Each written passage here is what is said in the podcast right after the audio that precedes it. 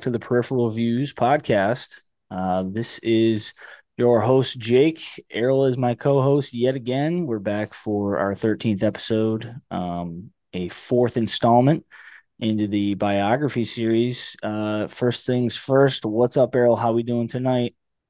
Oh, not too bad. Same as always. Same as always. Hanging in there. That's what I like to hear.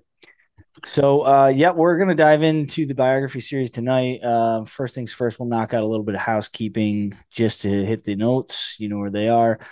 Uh, you can catch us on X slash Twitter if it fits you um, at peripheral V123.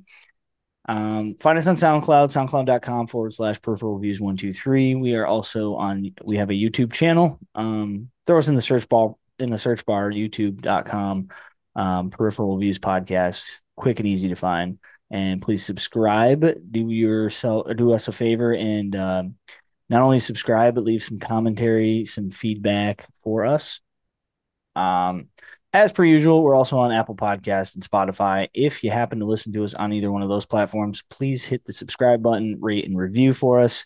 Helps us out a bunch, keeps the traffic flowing. Um, and lastly, we are at uh, peripheralviewspodcast.com. So check out the uh, new website. All of our content is uploaded on there, along with uh, we've got a ratings page that we submit every time we do a piece of content in the film series or the music series. We'll be putting our ratings up there um, as we course along through the development of the podcast. Um, bunch of contact stuff on there too if you want to reach out. So, uh, also, I should hit our Gmail is uh, peripheral views podcast at gmail.com for any further feedback. So, that's the formalities. Um, let's dive in. What we're going to do tonight is we're going to be talking about a literary figure coming out of the Far East. Our previous episode was on the Martin Scorsese theological epic Silence from 2016. Um, that was a deep dive. Uh, we had a lot to discuss, and there was so much to discuss about the film because there is just so much theology and religiosity in the, in the film. Um, and it does take place in the same, basically the same uh, location that we'll be uh, discussing today's figure, we are talking Yukio Mishima, um, a literary figure from the uh, 20th century, um, a monumental Japanese figure in the world of literature as far as that goes, um, an author, and I like to call him an exhibitionist. I think that's like a nice. Um, I've heard, I've read that term to describe the man. Um, I've heard, I've heard curator. That's nice. That that makes that fits too. Absolutely like a curator of both his uh, own body and like uh of like of like spirit. Yeah. Yeah, I mean he's he's like a I mean we'll get into the details of like how that fits um as a descriptor for him because he was a unique just a unique figure and had some unique perspectives and worldviews um that we'll start diving into and how he kind of channeled that like the channeling of his like um spiritual beliefs slash political beliefs slash cultural beliefs um, was like very fragmented at times and also like pretty uh, could also be pretty straightforward and also very extreme at other points. So but we'll get into those details. I wanted to hit a couple of uh, notes while we're talking i guess literature. Um, just to before we dive into the content of the day i like to do a little bit of personalization of where errol and i are at with literature. So um, Errol, I'll let you kick it off first if you do have anything. Um, any books or uh, big articles, anything like that that you've been reading? Um, what's what's your reading? Um, I guess your reading diet as of late. Um, nothing. Uh, well, I was gonna say nothing too crazy, but I've been picking and prying at uh at uh Dostoevsky's The Idiot. Ooh, Jeez, and um, like a quick uh quick rundown. It's just uh, pretty much about a. Uh, I, I I want to describe him as like a lovable idiot, just like a guy who like means well, has like been well off, and he just wants to like help people out. And in a world where you know you can just like profit off of other people, like it's almost like it's seen it's uh, it's like you're stupid not to. It's like you'd be stupid to help people. So uh um he ends up uh, going to like an insane asylum because he figures that's the only place left for like good people in the world. Um, I just I just started it, and um, I chose to start reading it just off of uh, like the synopsis of that. Wow. But yeah, I mean, it's a it's like a it's a pillar in the in the pantheon of like just just world literature. Um, yeah, Dostoevsky. I can't. I mean, that's it's heavy heavy content. It's like really really deep stuff, and he does not. Um, he uh, I, I, guess the only experience, the only like relationship I have with Dostoevsky is literally his only book it, that I've ever read was Brothers K. Obviously, um, well, that's, that's, like his biggest one, if I'm not mistaken. Yeah, it's the, it's like the one, and that's why, I, and, I, and, it was a slog because I'm not like a voracious reader. Um, it took me, I, have gotten through it probably in total, actually twice. Imagine that. Um, but like never one full. I guess, well, it was it was fragmented reading for the for the first go through, but the second time I piecemealed it like right after uh, college, um, probably over ten years ago at this point, and um, it it took me like chunks of like several different months. Um, I'd have to stop and then I'd walk away from the book, then pick it back up, and like, and obviously I've read like the Grand Inquisitor or the is it the Grand Inquisitor or Inquisition? I can never remember which, but that that obviously that's like the big chunk of that book that's like really, um, you know, uh, it, it's a major major piece of literature that like attacks the uh the topic of religion and its role in morality Mm-hmm. Um, so it's like, you know, it's it's just one of those. It's just one of those uh, sections of a book that you just you, you kind of have to read. They they tell you that, and I mean, it's it's well worth it. It's it's one of those books I've actually wanted to go back to, um, and I think I I probably will. I actually, speaking of which, I'll I'll, I'll kind of push forward my uh, my reading catalog as of late. I've um I've been reading a book. Uh, I've been terrible about novels and fiction fiction reading um, in the last like 10 years or so it's been basically nothing but a steady diet of nonfiction um, what i've been reading right now is a book called uh, gross gross national happiness by uh, arthur c. Brooks. Um, and he's like this he's actually been doing the rounds on a podcast on the podcast like scene right now. He's doing um, he's been on tim ferriss and uh, he, i think he was on uh, rich roll. Um, just just making the rounds because he has a new book out that he actually co-wrote with Oprah. Um, and he's he's basically a doctor of uh, he's a he's a professor at uh, uh, Harvard Business School, and he teaches like the most popular class there, which is like it. He talks about like the science, the neuroscience of happiness, um, mm. and how like it's not um, you shouldn't like like the idea like I guess the main philosophy if I can like chalk his like perspective up is that like happiness is not like a destination and people seem to think that it is like like there's a some finish line to it and it's it's really just a feeling and you shouldn't chase it it's it's about like acknowledging it. And uh he he inserts like he interwoves like a lot. He's worked with like the Dalai Lama so he's done a lot of work with like Buddhism and um well yeah I was gonna say it seems a lot like just living in the moment.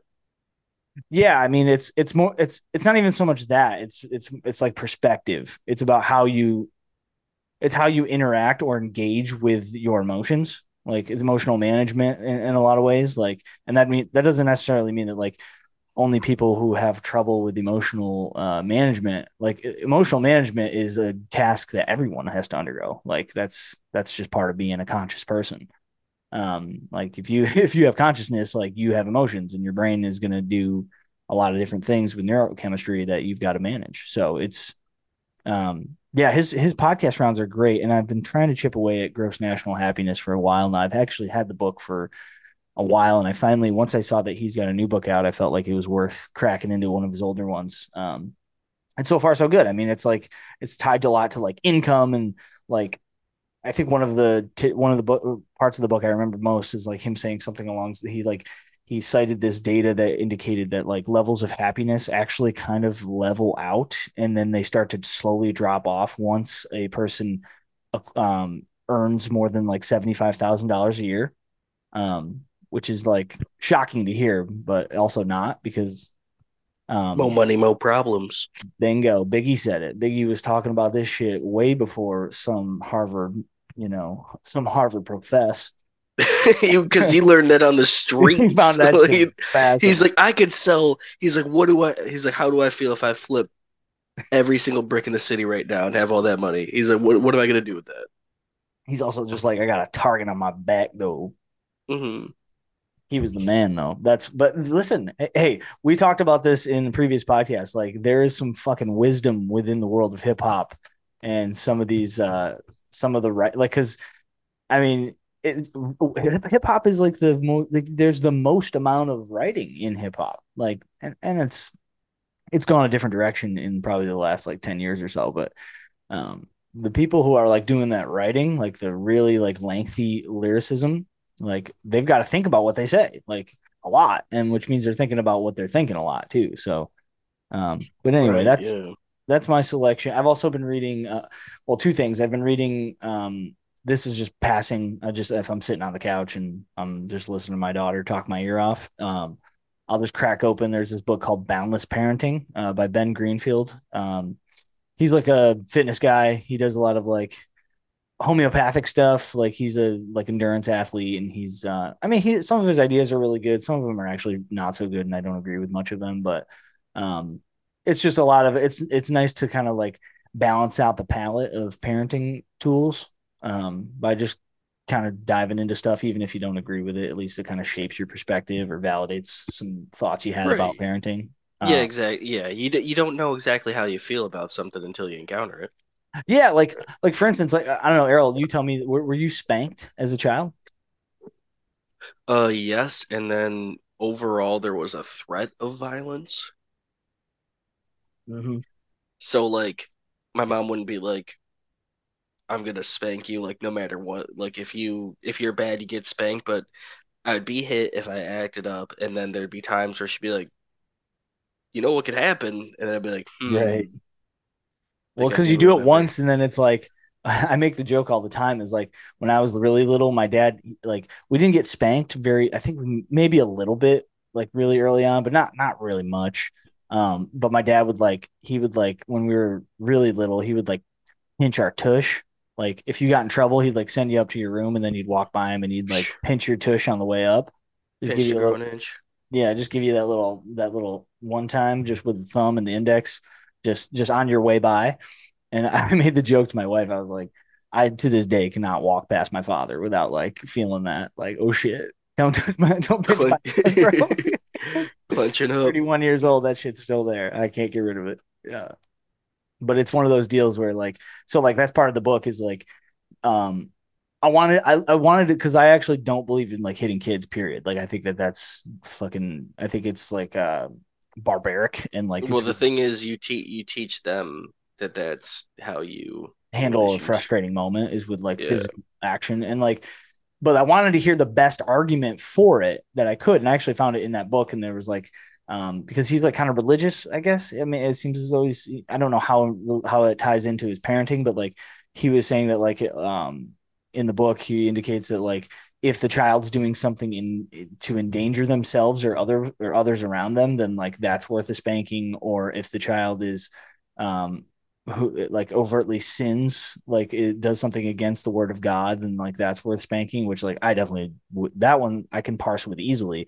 But then I was thinking about like if the child's like, okay, the child is about to like burn themselves on the stove, and like you never want them to do that again and understand it, but you don't want them to burn on the stove. Like I can understand the the pathway to being like, okay, I need to introduce a physical a physical outcome so the child knows that this so like you you learn it because here's the thing you can learn something two ways it's through like yes. experience or like being told and like if you are at a certain age and like you go to stick a fork in the outlet like you don't learn that lesson like you like you know you might end up at the hospital i, I think outlets yeah. are like better now but i'm not risking that no so like like for me it's like uh, but but can you get it can, so like if you have a child that doesn't communicate like with full dot full, full language yet like if they're still in like the development sta- statement or stages of, of language like how can you how can you portray to them or communicate to them that this is like a da- like their lives are in danger if they don't even understand the words? So you, to me it's just how... like bro you just have to do a better job of prevention right? Like that's well, my... that and um if you are uh if you are raising a child like you know reasonably like you're never like not never but you're rarely raising your voice right? Like you're not like you're always like just trying to be calm and explain stuff. So if you do raise your voice like if you just like yell or like you do like hey like you know to get their attention they're gonna that's gonna invoke the same response that it would like not the same response but the same yeah uh, similar. merit yeah, the same merit of response, and it would be if if you're like, I'm about to beat your ass, like you're gonna look over, or if you're just like, hey, like, what are you doing? If you don't always, if you're not always louder, you're not yelling, and they go to do something, and you're like, stop, like they're not just gonna, who, let me gremlin my way to the, you know, outside the doggy door.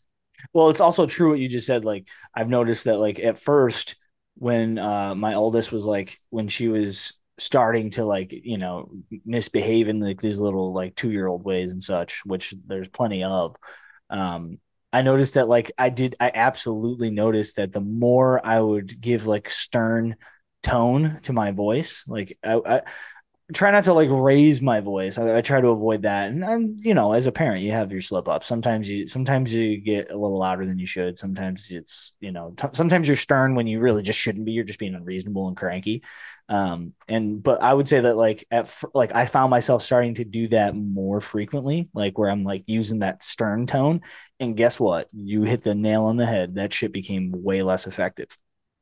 Mm-hmm. Like she just stopped responding to it. And now right. if I hit that tone because like I've tapered it back again to like a, a, reasonable frequency, now if I hit that tone, like she stops in her tracks, like, oh shit, I did like Well you you see that, it like um I don't know if you see it, but like out in public and stuff, people just be like yelling at their kids, like, "Oh, they don't listen." Like, yeah, because there's like no consequences. You yell at them all the time, and like they've also embarrassing them. Like you're you're giving right. them, you're introducing like an, another layer of negative emotion, like in shame. You're making them right. feel so like they've less than. So they've built up enough defenses to like feel comfortable in their own skin to where. Oh yeah, like, I mean, yeah, like you know, they're gonna they want the attention. I mean, we could go. We could like being a. Uh, work in the in the public space, like in all of the public spaces. Um, it's it's I could go on at length about the the state of of 21st century parenting, but we'll save that for a different podcast. Uh, the last little piece of literature I wanted to at least throw at you, haven't actually cracked this one, but it's on my queue. Like I'm I'm I'm actually waiting for a specific time period. I'll explain in a moment. Um, but that book is uh, Killers of the Flower Moon by David Grann.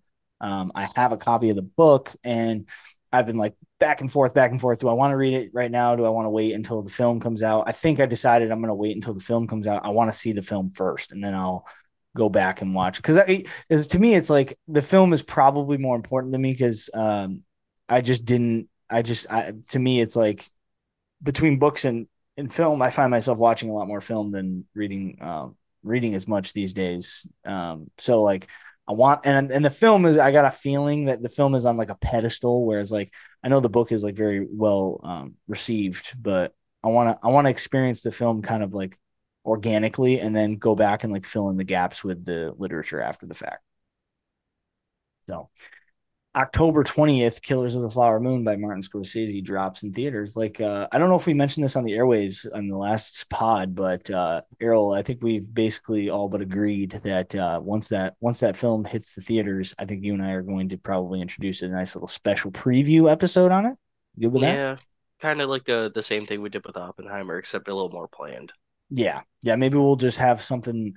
We'll do like an hour and a half, uh, something along those lines, just to knock out our initial thoughts on the film, and then, uh, just like Oppenheimer, probably in the next year or so, we'll circle back to the film and talk about it a little bit more at length. Uh, unless we hate it, unless it's like terrible, and I mean, it is three and a half hours long, and if it's if it's bad, it's going to be bad for three and a half hours, which is like you know um, give it give us something to talk about. Yeah i mean there's plenty of t- plenty to talk about. We'll still do the special preview show but if it's if it if it lays an egg um maybe we won't circle back to it later but if i, I, I gotta feel I, I think it's gonna be it. pretty hard to uh, lay an egg with the with the reviews being like it's the best performance of leonardo's like maybe it's just because the writer's strike and they're like, we need to milk this for what we can. Could we'll, be. We'll pay, we'll pay, you to say whatever. Like, Speaking of which, we... I do believe that that's coming to an end here pretty soon. There's negotiations are getting uh, they're getting towards the finish line, hopefully. Mm. So, I'll be able that to sell is... my screenplay yet. Sorry, go ahead. I said I'll be able to sell my screenplay yet. Oh, there it is. Anyways, we are. uh Let's move into the uh, content of the day, shall we? That is the uh, intro. Um, we're talking today about Yukio Mishima, um, which actually is funny enough, I, I actually didn't realize this until like way further in my research on him than I probably should have, being that it's actually on the front part of his Wikipedia. But um, his actual birth name uh, is Kimitake Hiro Hiro Hiraoka. Hiraoka is that how it's pronounced, Errol? Am I hit that okay? Uh, that's how I would uh Kimitake here. Yeah, yeah. Okay. okay. Hiro, um, no Hiraoka. Yeah, so Kimitake I, Hiraoka for the sake of the podcast, I think we'll just refer to him as his um as his pen name, which is uh, Yukio Mishima or um, Mishima Yukio, depending on. Um, I mean, if either you're way, Japanese or not. If you're Japanese, yeah, and but uh, as uh, English Americans, we'll uh, we'll just talk. Um, we'll refer to him as Yukio Mishima or just Mishima. Um, he's a Japanese author, poet, playwright, actor, model, Shintoist, nationalist, and founder of Tatano- Tatenokai uh, Shield Society in Japan, um, a monumental figure in the world of Japanese literature. Um, and uh, um, uh, go ahead, Errol. Oh yeah, and uh, in the literature, he was uh, considered for a uh, Nobel Prize in 1968. Uh, right. Yeah. Like so. Um. Yeah. His his career is like very well received, but yet his I would say that like not quite considered prolific. Um, I don't believe his uh, his actual bibliography is like particularly lengthy, um, but he did, like I said, he was a bit of a Renaissance man. I mean, I guess he did write quite a few um, pieces of literature, you know, largely, but in terms of like full novels, the ones that like were really monumental or had an impact on on the culture in like a very serious way were, um, I mean, there was about what would you say, Errol, four or five of them. Um, probably Confessions of a Mask, the uh, what is considered his audio autobiographical um, uh, book, and uh, some somewhat of a fictionalization of his experience. Um, he released that in 1949, and that was, um, I think, to this day, probably his most revered work. Would you agree with that? Is that is that okay to say? I think. Um. So I think you may be right on that. I've also heard that is mo yeah the most famous being the temple of the uh, golden, golden pavilion. pavilion. yeah um yeah, i mean it might not be a hard grasp but i guess uh the uh um sun and steel is pretty popular but it's pretty popular amongst uh like white supremacist groups and like other uh mm, right well, when you think about it, though, like his whole kind of spiel was building yourself up to a like heroic form and then legitimately like dying a hero's dying, death. Right, dying without. So a lot of people who are on that like kind of like terroristic or like you know that idealistic um you know they just want to like die for their country or die for an idea it's kind of really easy to get behind and so for that reason, I can definitely see how it's problematic. But the thing is, um, every all, all, words can be twisted, and that is one of the reasons why I uh, I really like uh, Mr. Uh, Mishima because he did not like words. He preferred uh, he preferred the solar uh, words. Uh, words only can convey so much, kind of like a uh, the the way I see it, it's like a first person reference, a second person reference, like a or a third person, per, or like perspective. Like if you read a book and someone was, or if you read a book about an event that someone was like there, that's like a first hand experience, and that's probably a really good re- relaying or retelling of what happened there and it's definitely going to be a lot better than if you know some people like us just did research on it but it's a whole nother thing to like physically be there and actually like live and experience it. And he believed that uh that's how you should treat life. You shouldn't sit around like reading or like you know discussing the ideas when you can actually go out there and make yourself better yeah, um, he, he reminds me this this like um, perspective that he had on experience was like very much reminiscent of the speech that um, Robin Williams character in uh, Good Will Hunting gives on the park bench when he tells him like you know you think you think you know everything just because you read Oliver fucking Twist um, but like you don't know what you don't know what it's like to watch your best friend die uh, die in your arms on the battlefield. You don't know what the you don't know what it smells like in the Sistine Chapel. Um, like like life experience is more valuable than like your interpretations of someone else's um, descriptors or or writings about it. Um, so like I think I think what you're saying is actually uh, well, it's also very ironic to come from coming from a a you know the a, warrior poet Nobel right, yeah. Prize. Right, like he and he and a, and a very very talented writer. As um, we'll get into like some of the pieces of writing, we'll pick up some. We'll drop a little bit of the like some quotations from some of his writing. That uh, you know, I've got a few things pulled up, but like he his writing is second to none. I mean, truly a a a unbelievable talent. But um, let's start off a little bit with his like his early years, like how he kind of started off. Um, it was a actually a second to a uh, Yasunari Kawabata. He was the guy who got the uh, literature Nobel that's who, Prize. That's who beat him out in the prize. yeah. yeah. Um, but his so his early years basically were um i mean kind of kind of brutal just like you would expect in like early 20th century um, japan um, and obviously, for many of the reasons, his talents for writing were like basically started. I I um, read that he was it was basically around twelve when he did his first piece of true writing. Um, obviously, he had been developing a writing skill before then, but um, his he was sick as he wasn't even he barely lived when he was born. Like he he he almost died as a as a newborn, and then he almost died again when he was five or six. He had like he had like vomited this like brown vial and they thought that he was base they basically he was on uh, his deathbed as a child like multiple times and um miraculously survived both not tuberculosis they, they, it was kind of undiagnosed as to exactly what happened to him but um it was like they thought sick. it was something with his lungs though right i believe that's why he wasn't yes uh, yeah it was clearly yeah. a very uh, like a lung disease of some kind and it, but it wasn't tuber- tuberculosis because um, most people who got tuberculosis, he he mentions well, it's mentioned many times through many different uh, sources that I use that like people around him were dropping dead of tuberculosis all the time.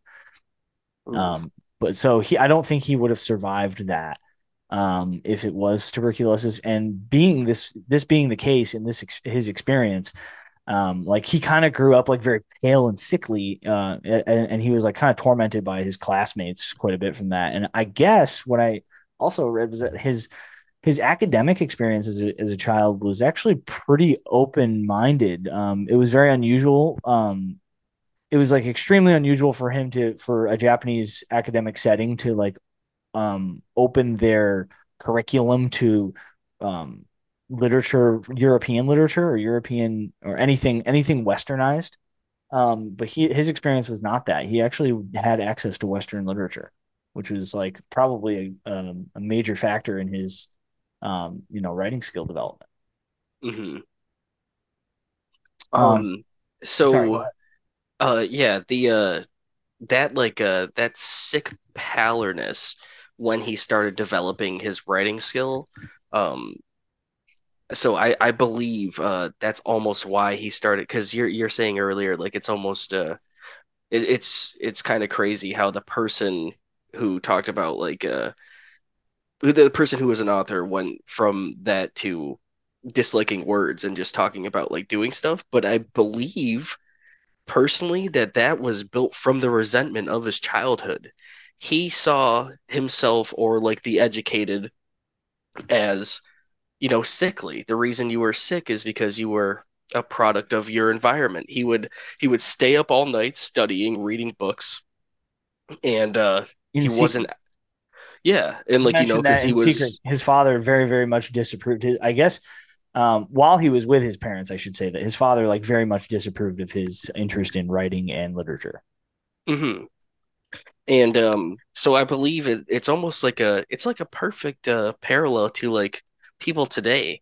Um, like myself, I would just uh, sit at home, like stay up all night, play video games. Like, you know, I'm you you gain a little bit of weight. You don't have the sunlight. You look a little bit paler. Like you look like you've been like like sitting around doing doing nothing as opposed to someone who like actually works or uh so the the reason or one of the things that like stood out for him is uh, one day he was walking and he seen someone with one of those Shinto shrines like carrying it on his back mm-hmm. he's like oh my god that's like a huge burden and like the guy just looked tan from like being out there in the sun and like strong from carrying the shrine all the time right and then he was like this man's actually out here like looking at the beautiful blue sky. Like he is here living life. He's and then um Mishima was like when I was in my books and like doing all the reading and writing, he's like I would just try to des- describe this beautiful sky, but I wasn't actually here like experiencing it. And he's like there's no way any of those words could convey the actual beauty of life. The most that words can do is uh, corrupt the beauty. Right, because it distorts the actual image of. So it's like you you have two options. You can either like use you can use imaginative descriptors to describe um, or to write about uh, something visual, or you can you can be inspired by something visual um, and like let that inspiration kind of blossom within you to write about what you're seeing and um, I feel like I feel like that's true for a lot of artists in a lot of different ways. Like it's like I just I think this guy just absolutely nailed it with this specific perspective. We'll, get into some of the other perspectives as we move along through his story, but like um that that perspective is I think like super valuable and it's also really really valuable now in this century in the 21st century with like the uh you know the, obviously the uptick in screen time and screen use and um being that uh we live in a pretty distracted society now with like the um inability to kind of like stop and look around. Um, so I think like this message is great, and I do think that I think that helped along his writing. I think that's why he became such a such an amazing writer.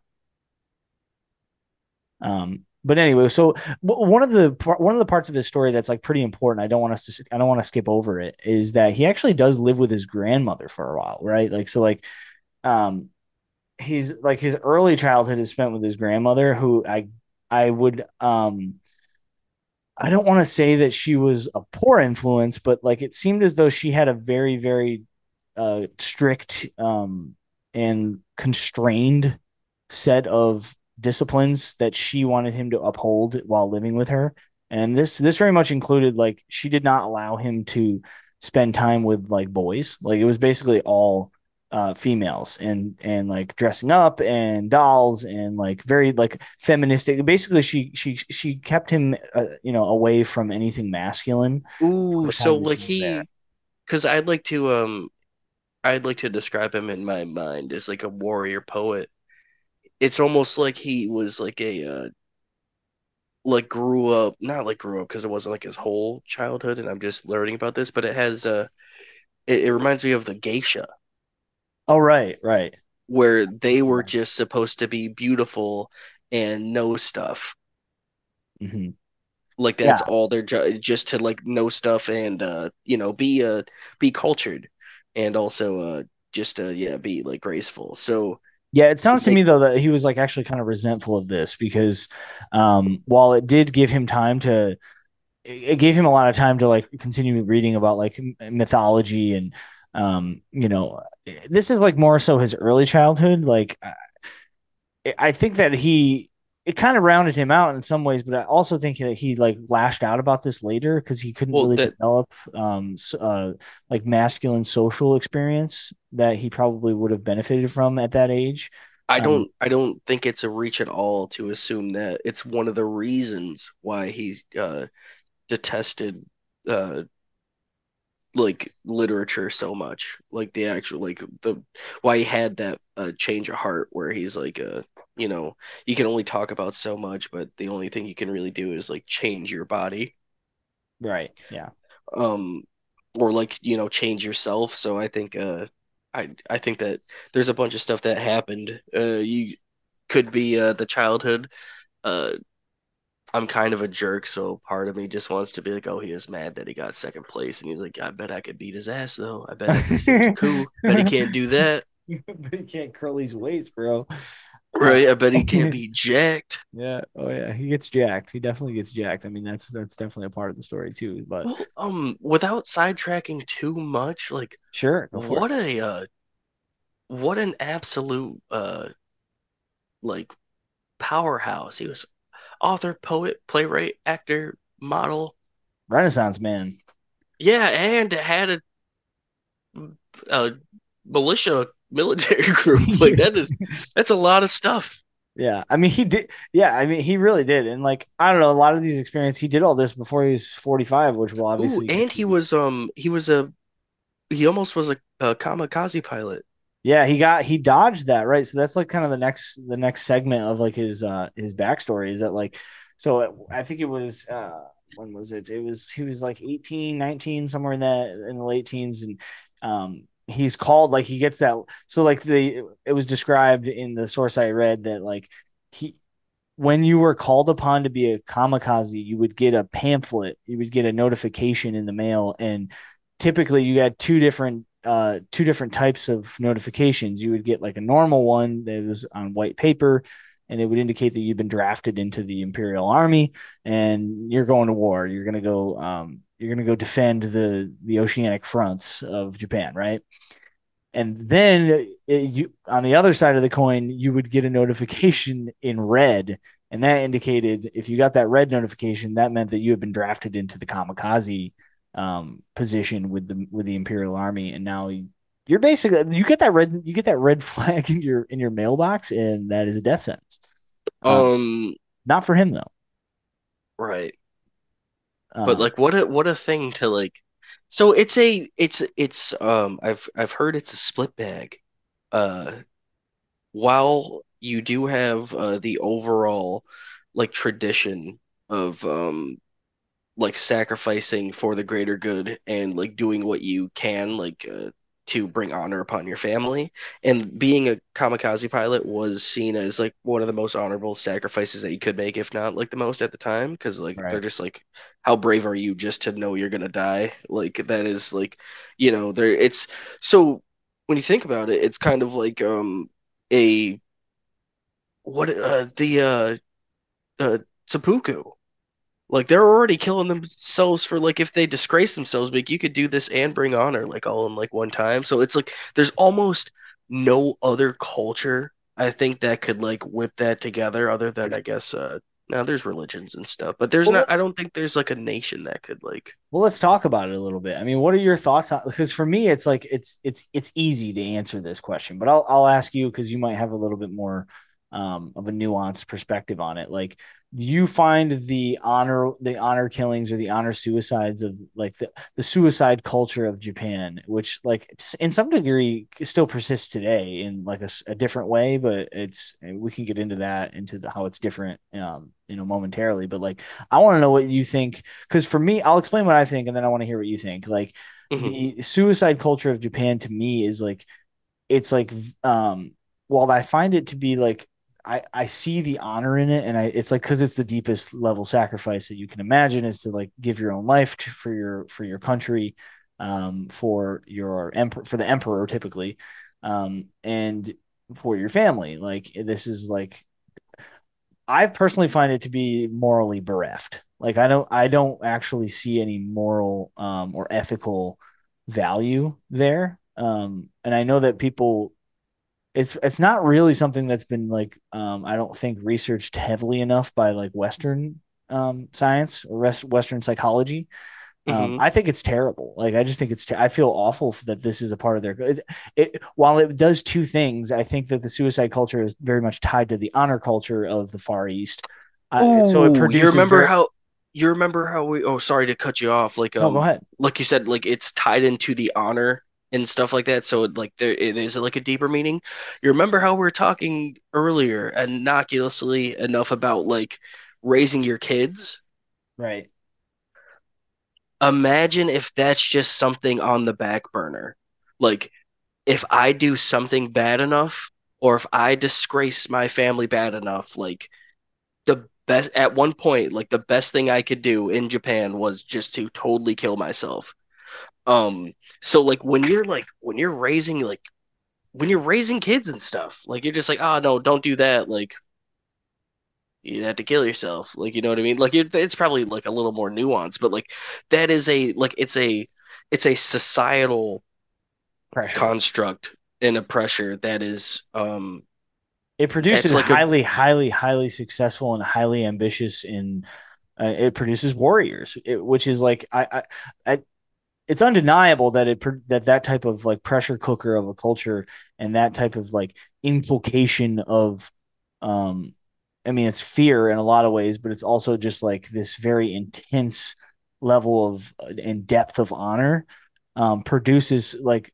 you know it's going to produce a society that in a lot of ways is more disciplined is more focused on um, ambitious ambitions and on um, you know production and development and like probably living in a moral way while still alive. However like it makes me wonder like so like there, there's a concept of like um I actually just heard this in this uh, Arthur Brooks podcast but it's like so it kind of fits nicely here but like the question like the, the question that was asked in the podcast was simply like would you rather your your child be a um, psychopathic genius or would you rather them be like moderately or or reasonably intelligent but like but happy and enjoy their time alive? And like i think you if you apply that to this like logic not to say that like japanese people are typically like psychopathic geniuses that's not what i mean to say. I just mean i just mean that you you wonder if like while they are ambitious and while they are they have like a moral standard that's typically a bit higher and they have um their you know nationalism is a will be a big topic of today's podcast in relation to Yukio Mishima. Um, you it makes you wonder if like that nationalism comes at a cost of of you know probably a lot of psychological trauma and unhappiness in uh, within the Japanese culture. I would think. So I would I would have to agree. I don't think there's a lot of other cultures that have so much of like a pressure cooker going on. I agree. To where everyone is held to such a high standard because the thing it's um it's almost they're almost like the true embodiment of like you're only as strong as your weakest link. Um they pretty much just assume that everyone in your day-to-day business is going to like perform their jobs like at 100% because that is what is expected of them and that is like you're saying like um when it comes to like happiness and stuff I believe like they're just kind of like a lot of like the Buddhist uh, like mindsets and stuff. It's like just live in the day. Like you will be happy if you perform your task, your daily toil. It's um, not only um, that. It's almost like uh, like there is um it, it, that's what I mean is like I actually think that like you can't tie you can't tie fulfillment and honor and things that are considered like morality or of of moral value you can't tie them to production or success i think that like as it, it's i mean this has been proven on a scientific level or neurological level like you don't get to experience the like the whatever it is the endorphin or the dopaminergic experience of happiness whatever that whatever that neurochemistry is you don't get to experience that without like without negative emotion like one does not exist without the other and the buddhists know well, it's that. the yin it's the yin and yang it's the yeah, um the ouroboros Right. Right. So like this and whatever. I, am giving a very rudimentary and like very ignorant way of describing Japanese culture. I'm sure that there are aspects of it that are like extremely fulfilling and like do reach for happiness in a more but this aspect i'm just i'm just speaking upon this aspect of japanese culture which was very much endorsed by yukio mishima um, on and off throughout his uh, professional career his personal life um, you know, and, and, especially his his relationship with Emperor uh, Hirohito. So, um, you know, I just I just feel like it's important to point out that like while there is some like a deep level of to be learned from an individual like Mishima because he had he had perspectives and worldviews that were like um, unique and um, spe- specifically unique to Japanese culture. Um, I don't know. I just think there's there's an aspect to it that could be questioned. Um, so we you also got to consider the time where he was raised. Like he was, he got that red letter at one for two seconds. He's like, "I'm going to die for my country." Like was, that was set in his mind. But and you he, thought that like if you you would think that like especially given the way his story shook out that he would be like that would be something um that he would look forward to or that he was like proud of. But like what I had what I had read was that when so he we'll move this i'm just going to push the story along i'm sorry to interrupt you errol i just want to mm-hmm. put we'll circle back like as soon as I'm, I'm, done describing what happens here but i just want to fill the listeners in So when he gets um, to his when he reaches the Imperial Japanese Army, he he um, he actually is sent home. So he's got a cold, right? And they ask him like like he's kind of sick. And the medical when they're doing like a medical examination, they want to find out like they don't want people with tuberculosis there, um, because that's running rampant through basically the whole world at this time and for uh, basically hundreds of years prior. But he basically says like, um, he writes in Confessions of a Mask that he fails the exam. So he only has a cold and he's, you know, he's pale, he's sick, he's sweating, he's got the cold sweats. He's, he's just got a cold. He doesn't have tuberculosis.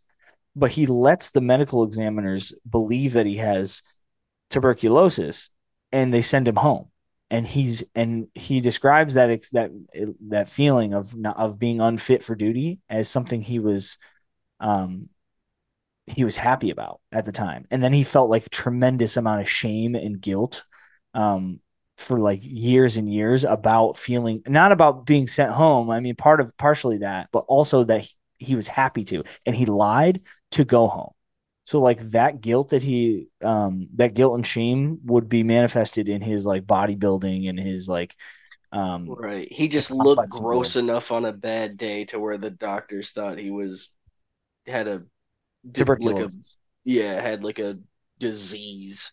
And he didn't and he let them think that. Like and that was something that he wrote about as being like a, one of the more like regretful moments of his life and it really shaped his worldview going forward because he felt as though he let his country down um, and he let the emperor down by not serving.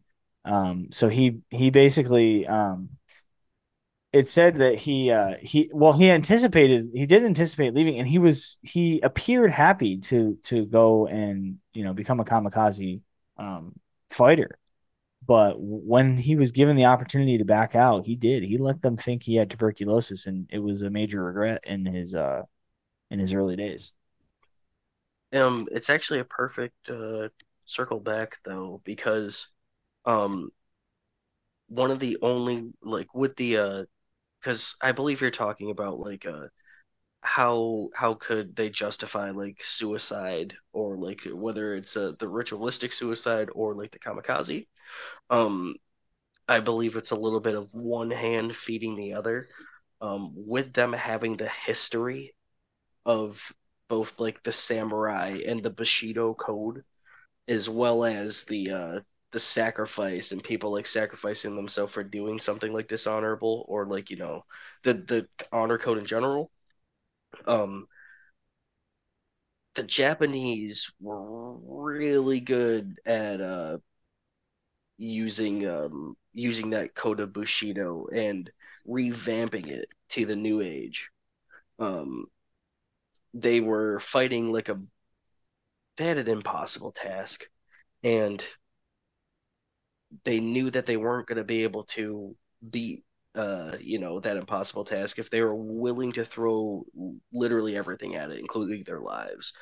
Um when it comes to uh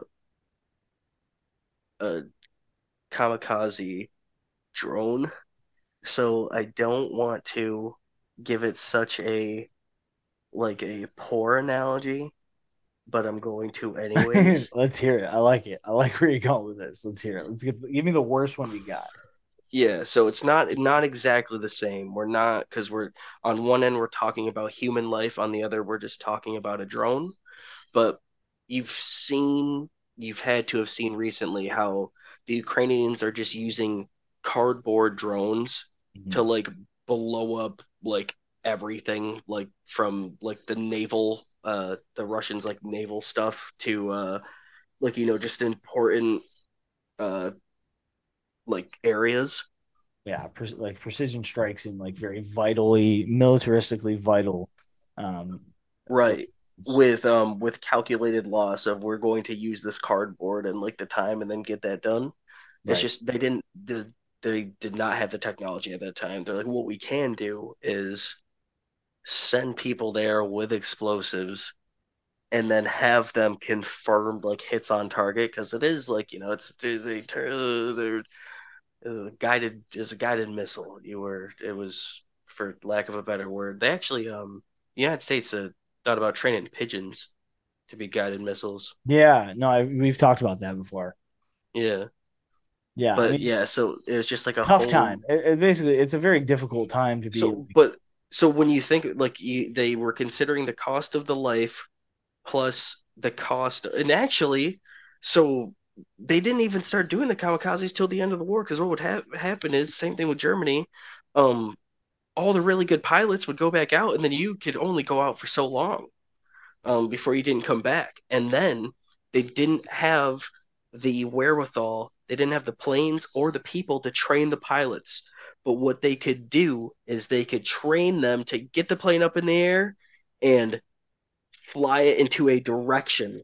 So at one point they're legitimately like training people on like wooden stokes like here's your here's your throttle, here's the gauge, it's going to go like that because it didn't matter you weren't like landing it. Like so right. you just needed matter. to know how to you just needed to know how to get it started and get it up and then like get the just from there, feel it around and then just so that's like it's um I don't I will never say it's a good idea, but I can absolutely see where they were coming from. Like they as, were as a militaristic uh, tactic. And there was one point before like the nukes where the Japanese people were willing to fight tooth and nail. It, the saying was like a um like a million lives for or a million for one or something like that. And it's like a million lives for like one nation, and it was like they they you're gonna have to kill everyone in Japan to beat Japan. Um, that's why that one guy who was on the island, or they, they found him. It was like a whole bunch of years after the war. Yeah, and he still and thought he that had, the war was maintained, like that. yeah, going on, right? Yeah, he thought the war was still going on, and they're like, "No, it's over." And he's like, "No, it's not." And he's like, "Oh, well, like, let you talk to Japan. The war's over." And he's like, "No, now you're definitely lying because if the war was over, either Japan would not one or Japan wouldn't exist. He's like, so they brought him like the newspapers, and then he's like, yeah, you know, anyone could just write stuff. you can't convince this. They had to. They had to get the guys. They had to get the guys. Uh, lieutenant who was like, yeah, like a salesman or something. He was like selling stuff. He's also like hella old too. He's like fucking. Right. He's like this 89 year old man. He's like imagine that. Imagine that. But this is the guy. Imagine that door knock too. They're like, yeah, like you know, Benny's still in the woods. He's like, what fucking bush, man? We can't get him out. Like, who? no way, no. You're like, yeah, you got. He's not coming out unless you give him orders. You're the commander. And they're like, you're like, nah, I gotta see this. I'm like, I'm going. yeah, yeah. I mean, it was a it was a wild time. I couldn't actually. I was really looking. So like, obviously, there's a bunch of uh, there's a bunch of content on like his reaction to like the uh, the Japanese surrender in 1945. Like, um, obviously, he was like distraught and like completely in disbelief of it um, when it happened. But I could not, I couldn't really find his. I wanted to find a reaction that maybe a public reaction or what he said about the nuclear strikes. Um, but I, I really couldn't find any any like dialogue from him on those, which is like kind of disappointing. I was really hoping to find something that he might have said about it because um you know, it's just it's such a monumental moment in the in the history of the world. You would want to hear from like one of the uh, who would go on to become one of the more famous Japanese people in the next 10, 20 years after the war. Um, it would have been nice to hear him hear what he had to say about it and how it affected him and maybe his family, but um, alas, there was nothing much to be found there on that front. Um, let's move. Let's move it forward. Let's go to post. Let's get like into the post-war era of his uh, experience. So, like, obviously, he doesn't serve. He goes home. Um, you know, uh, with before even before becoming kamikaze, he kind of avoids that uh, heroic death. But um, I believe the first thing he writes um, when he when he's like basically when the war is officially over um, is like what is it? I'm sorry. I want to pull it up here. I want to find out for sure exactly what the first thing. While you do that, I found something. Let's in an essay established um, on the 11th of August, 1967. The well-known writer Yukio um, Mishima surprisingly yielded a confession about why he never mentioned the trauma that the atomic bombing of Hiroshima and Nagasaki had exerted on his psyche. And if we and if we are to take his statement literally, his liter- his literature as well, the essay is titled Hiroshima Inside of Me, uh, Watashi no Naka no Hiroshima. In it, um, Mishima describes the extent of the moral and psychic trauma that, uh, yeah, psychic trauma that uh, this event ex- extolled on him as a youngster. The dead body of the juvenile, uh, the dead body of the juvenile trauma inflicted by this event is perhaps exhumed here by a mature Mishima as a harbinger of what would be his intellectual legacy in terms of poetics. It is undeniable that in his novels, Mishima fostered or at least indirectly provided a model of the revision of the Koku Kokutai national national body uh, wartime rhetoric into pri- into the private obsession with the individual body that characterized much of post-war literature's involvement with these uh, salacious and the carnal. Uh, the transformation of the traumas related to the war and the nuclear bombing can be related to a collective memory that post-war writers have upon, or that have already uh, touched upon. Uh, it's pretty much um, he didn't really have anything else to say. Okay. Yeah, I mean that's good.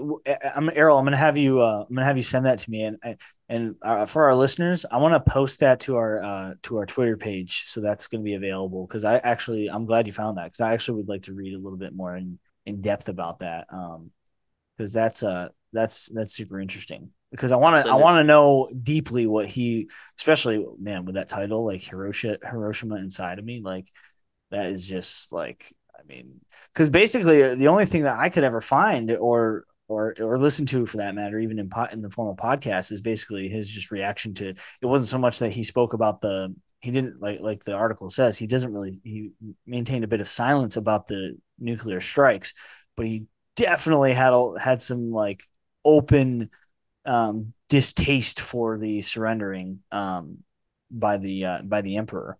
Um, but it didn't it didn't dissuade him. Like he he maintained. I mean, obviously he has. So like Japan after you know in in the post war starts begins to like um, democratize, right? Because like now now you're they've been they're occupied by by U.S. military forces and yeah, and we force them to open up. Yeah, and they basically are kind of forced into this. Um, but so he like you know obviously he has his qualms about this and it seems as though that like his nationalism runs pretty deep. He he strikes me as a bit of a like politically confused or alienated person. I don't think that like his his politics were appeared more strong than i actually think they were. Um, i yes i it's almost like he just wanted to stand for something but like his his beliefs were almost cemented in his like body alone and so. I don't I don't want to like speak for him or anything because I haven't even I'm saying this and I haven't even like read one of his books like front to back. But um right. They're uh by the way, likewise. You're talking we're doing a biography on a gentleman whose literature we haven't actually um digested, but like um needless to say that's like his story is will per, will peak will pique our interest and hopefully listeners' interest to actually crack a few of his books open going forward. Right, right. That's the whole point of this That's this right. spiel. But um but yeah, like it it almost it almost feels to me like he he had the game plan, he did everything. Um he like honed his body and then he was just like, you know, now it's time. Yeah. He's like, now it's time to do the hero's death.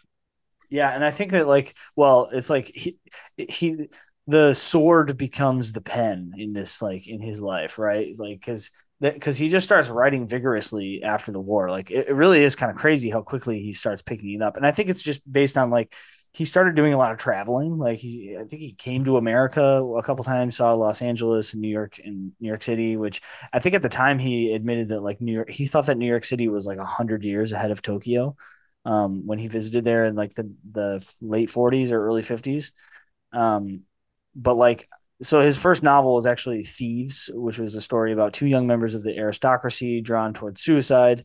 Um, once again, like you're you guys folks listening, like this is going to be a heavy theme. Um, Mishima has like this true obsession with like beauty and death and how they intersect. Um, and like that's that's mostly exemplified in basically all of his novels, but certainly most in his second piece of writing, which was semi autobiographical, and that is Confessions of a Mask, um, where he basically publicly um, outs himself as a homosexual. Right? I mean, that's that's basically what the book indicates. Like the story is is a, essentially told about him, but is from the perspective of a homosexual who is like who's hiding from society or hiding his oh. his sexuality from society. So like, I mean, he basically publicly outs himself, which um, at the time people didn't realize because they didn't realize the book was autobiographical. But like in hindsight, it becomes very clear that it was. And at the time, he was basically um, there were whispers, and then he, he actually marries someone to like kind of shush them down, shush down the whispers of of his um, homosexuality getting out, um, and he didn't want that to be public at the time. So he ends up he ends up like marrying a 19 year old to just like um to kind of quiet down the the gossip. Well, so I didn't I didn't know that. What's but, that? Um, Which part? Uh, the uh, I didn't know anything about the uh, about that second book you're talking about.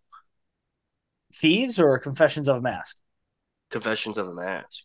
Yeah, so like it's actually it's the account of a young homosexual man. I mean, it's it's, um, but it's it's from the perspective of uh, of uh, the protagonist, but uh, but like it's all. I mean, the whole book is obviously about his struggles, right? But it, like right. I said, it's not a public at the time. It didn't. It wasn't launched as a autobiographical where like the the, the character in the book is like acting as a stand-in. At the time, it wasn't known that, but in hindsight, I think it would it it came to be known that like once once people knew more about him, it, it was very clear that the book was was well, somewhat about him or most a lot of a lot of the stuff that he's like done or like um a lot of the stuff uh, that he's done or uh like a really like stood behind i guess or like was like a uh, proprietor for, not a lot of the stuff, but uh, some of the things you could argue do have a sort of undertone of that of of that of uh, they do sort of have that undertone of homoerotic, yeah, homoeroticism. Right. Um. So you know you have the uh, perfecting of the body and like you know just making yourself peak form. Like uh, he uh he thought like uh the best you or the best you could do is by is uh craft your own self up in a in a Greek god image. Uh, but that's a it's a masculine hero is what he was saying was like perfection. Also, uh, when he went to Greece, uh, loved it. He was like obsessed with like Greek philosophy. Like yeah, not just saying like oh we went to Greece so that you know you know they're they're they were pretty gay. But no but the uh the statues and stuff that he fell in love with um they are uh you know uh heroic strong masculine naked figures. Um but uh the the meaning behind them though uh is almost uh is almost what he like lived. Like he almost took took that he took the art that he saw in front of him that he liked and he chose to sculpt himself. Uh and so like the there's also like a reason why they made those statues like everything you know it's it's art and like yeah they just made like a perfect diorama of someone and it just looks muscular but everything has a meaning. You uh your head is like your reason and um you always see them with like such stoic faces, and that's because uh, in those in those heroic depictions in those statues, they uh, they have harmony of reason, harmony of the soul.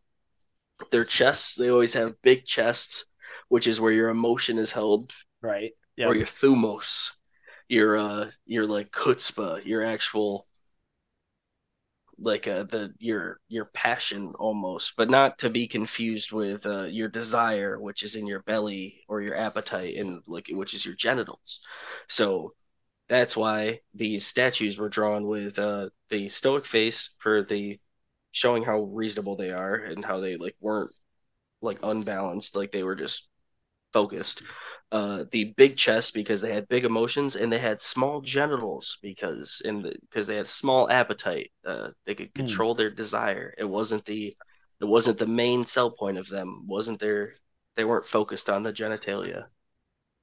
Okay. Yeah. So that's why. Have you ever thought that? Like, not yeah, to be like. I've definitely thought that. I mean, not to not to be like, not to be like, oh fuck, you know, swinging over here. But I'm like, yo, look that little dick. Yeah, I mean, well, I always thought that it was intentional, but I just didn't. I also part of me also just kind of assumed that maybe like I don't know that like maybe maybe you're just swinging. Maybe you're just like you know that's average. Well, I just thought that I, I was under the impression that maybe like we've like evolved and that's and they were just I don't know like because they're just they're depictions of older uh, male humans that like their genitalia just just was smaller back then. I didn't, uh, you know, I didn't. I don't. To be honest with it's just become. A, it's just be- not, not, a whole lot of ponderment upon the genitalia of uh, Greek gods or Greek statues it's just become more like uh, the desired trait so everyone just doesn't have like you know, but that's no that's what it was is there you know there's varying sizes of genitalia yeah, I'm sure that time, there was but... I'm, I'm sure it's intentional and there's probably some it's just like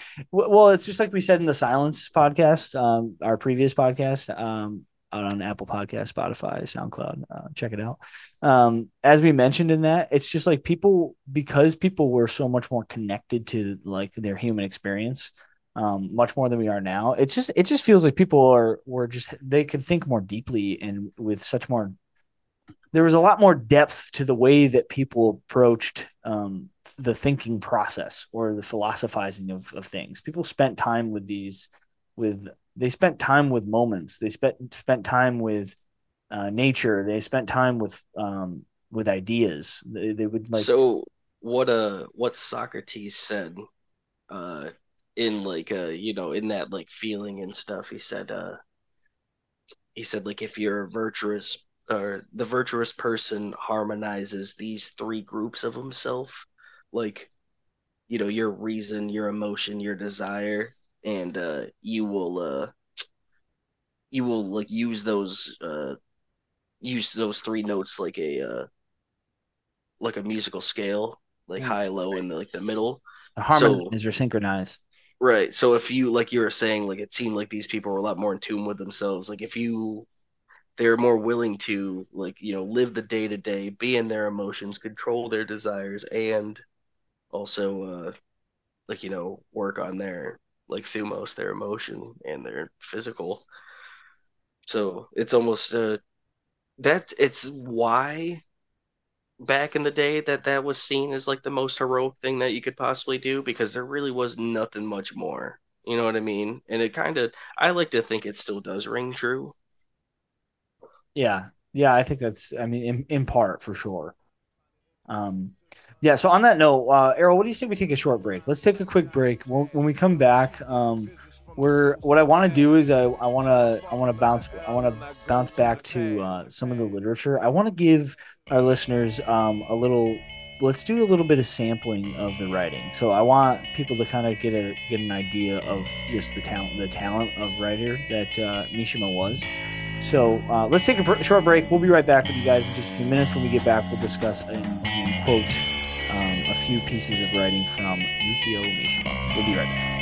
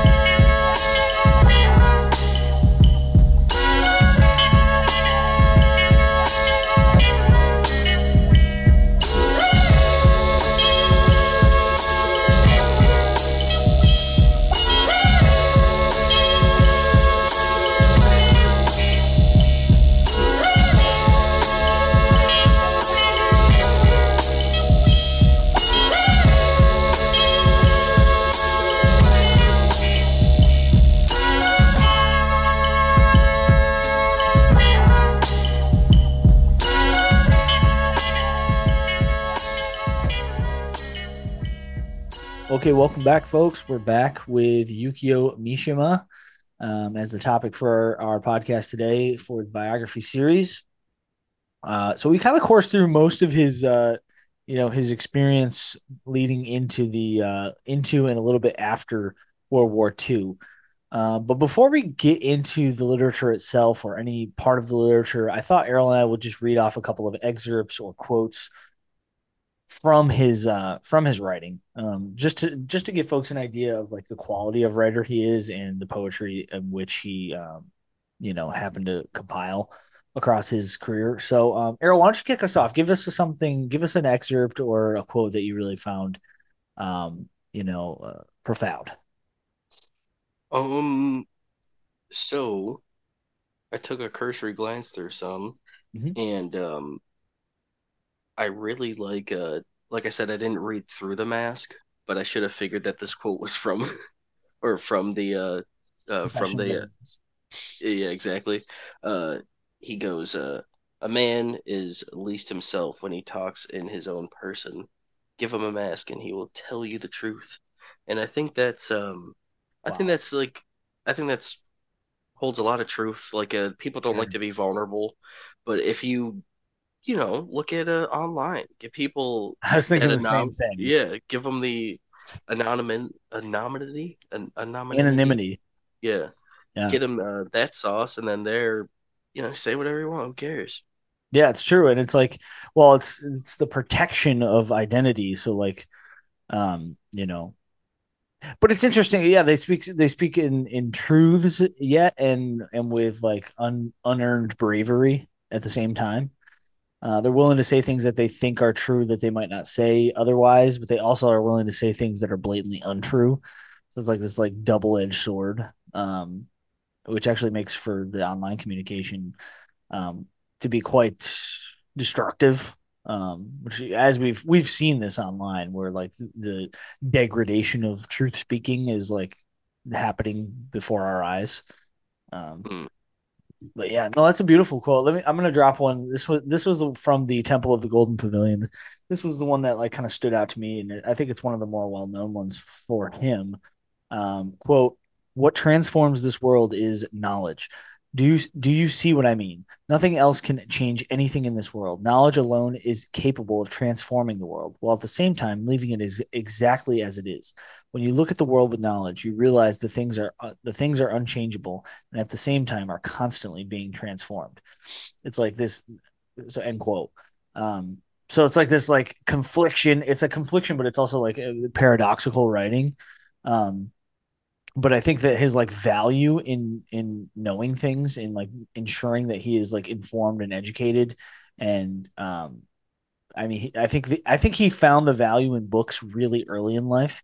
And he I think in this quote um I think he's like grappling a bit with like knowing that the value of knowledge is is sturdy and stable and reliable but also knowing that the that the lack of knowledge can um not so much that the lack of knowledge can like leaves things a bit transfixed but like also that like sometimes things should remain the same and sometimes they should be they should evolve. And either way the making that choice is best made with knowledge with knowing.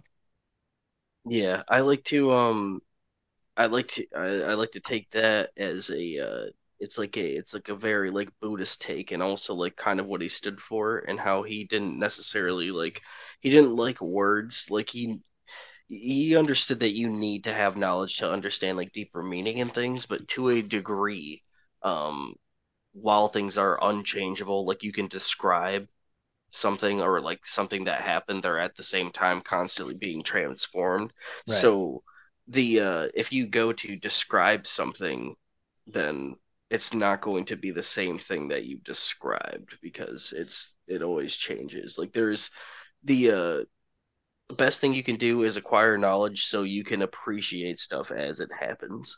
Right. And everyone everyone kind of processes knowledge differently too. Like everybody has like the human experience uh, that's unique to them and how they process information is always like it, it, varies. It's it's all perceptive. I mean, some, but yet some things can only be perceived one or two ways, or I guess nothing can really truly be, you know, perceived only in one way. But like, the truth the truth within itself is the truth and um, I think he just had a very like deep sense of wonder, you know, like uh, he had like uh, I think he was like a deeply curious person, but also I don't know, like I think had, due to he had convictions t- too. I think uh, it was almost like the angst was misplaced because the time he grew up in. Yeah, I, I think that's probably probably entrenched in some truth. Um, let me read something from Confessions of a Mask because I do want to. I think that I, I think, in my opinion, that's his most important piece, just because it's about him. Um, so I think it was the most personal. I know that he had like a magnum opus that was like a tetralogy of books, um, The Sea of Fertility, which was like four different like major books, and that was kind of how he ended his life with with with those books. That's how his like career. He wrote them at the tail end of his life. Um, and to, to him, he would probably say that that that Sea of Fertility is like the most important. But for me, in my perspective, it's like the most important thing he ever did for like his story is Confessions of a Mask. So this is from Confessions of a Mask quote. What I wanted was to die among strangers, untroubled beneath a cloudless sky, and yet my desire differed from the sentiments of that ancient Greek who wanted to die under the brilliant sun. What I wanted was some natural, spontaneous suicide. I wanted a death like that of the like that of a fox, not yell, not yet well versed in cunning, that walks carelessly along a mountain path and is shot by a hunter because of its own stupidity. Which is like, oh my god, just heartbreaking. His his like his fascination with death is just so clear and, and like, like he wanted to die, but like he wanted to die by a, suicide. What a, but... what a stark difference between like him and uh, Runaway Horses and like his feeling towards the end of his life, where um, in Runaway Horses he's like a per- or perfect uh, purity as possible.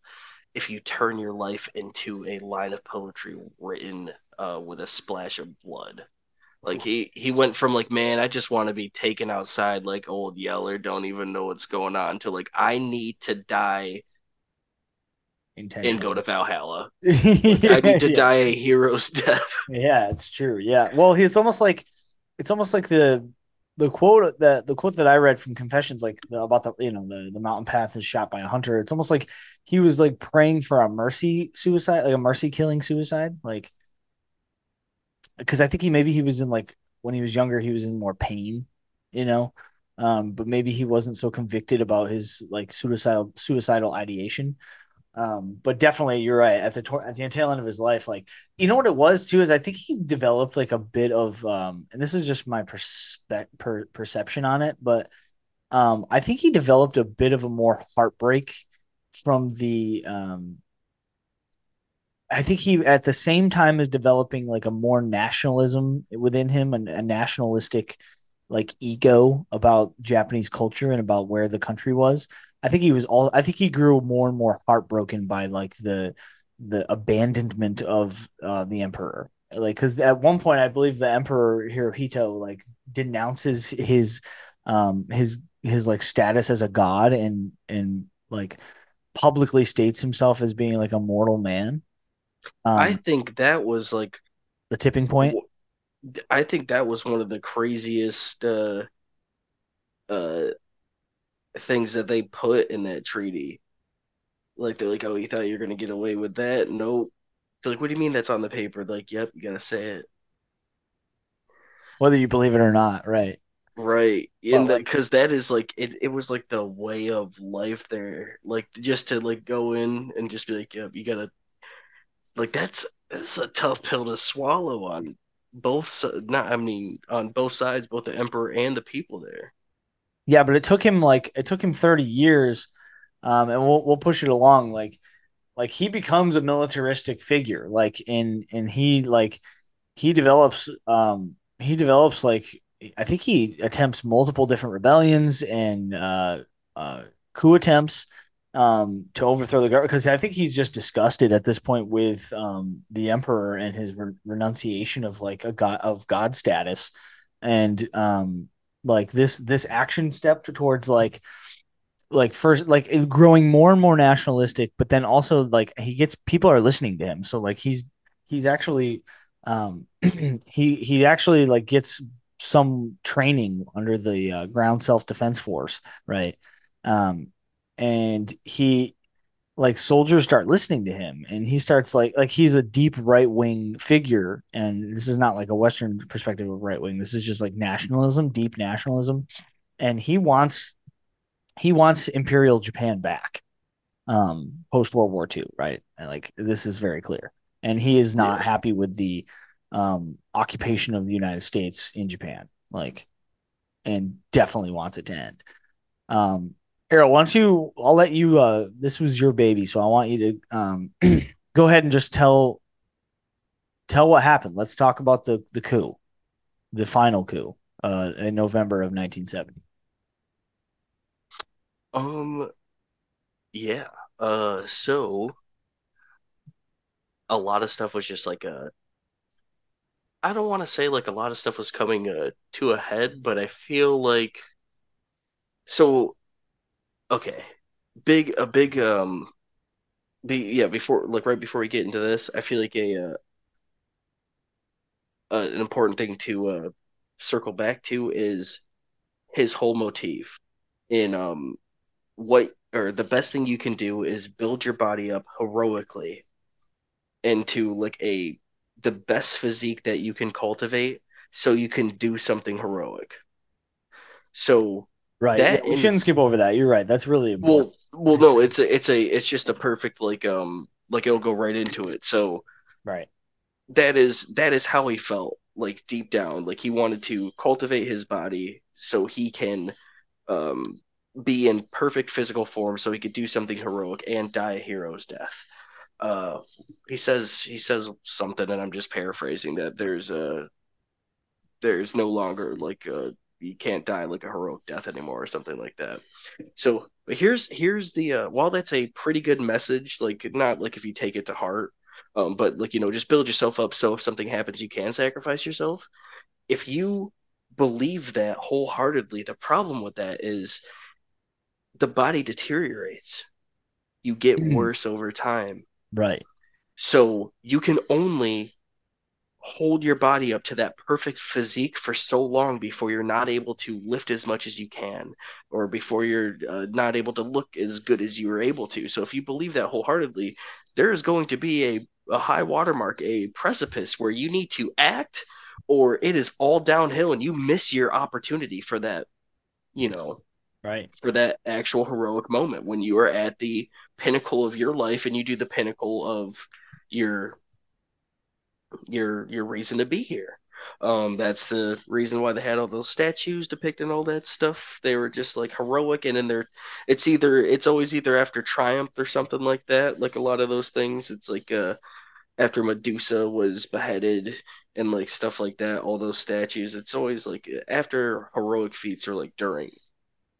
Um, but yeah, I think that was his downfall is that he uh just believed too heavily in the idea that he was preaching. And that's here's the thing that's not usually a, something to uh that's not usually a uh, bad thing.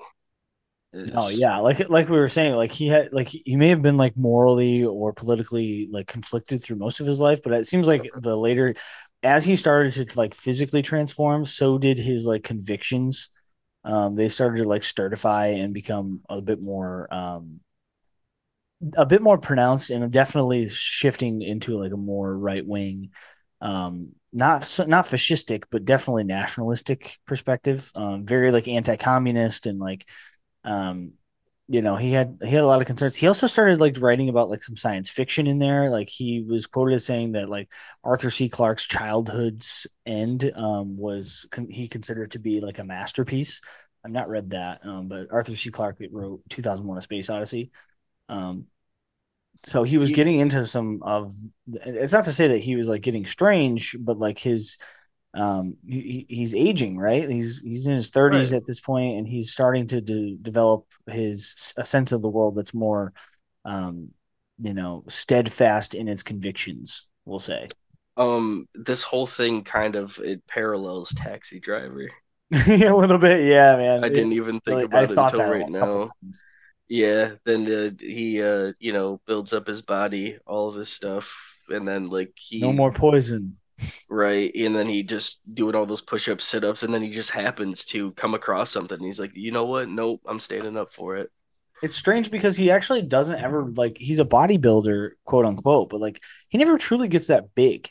If you, I mean, he gets shredded like a motherfucker, but like he doesn't ever truly get like bodybuilder. Well, like, it's also really... well the the the problem is um uh protein.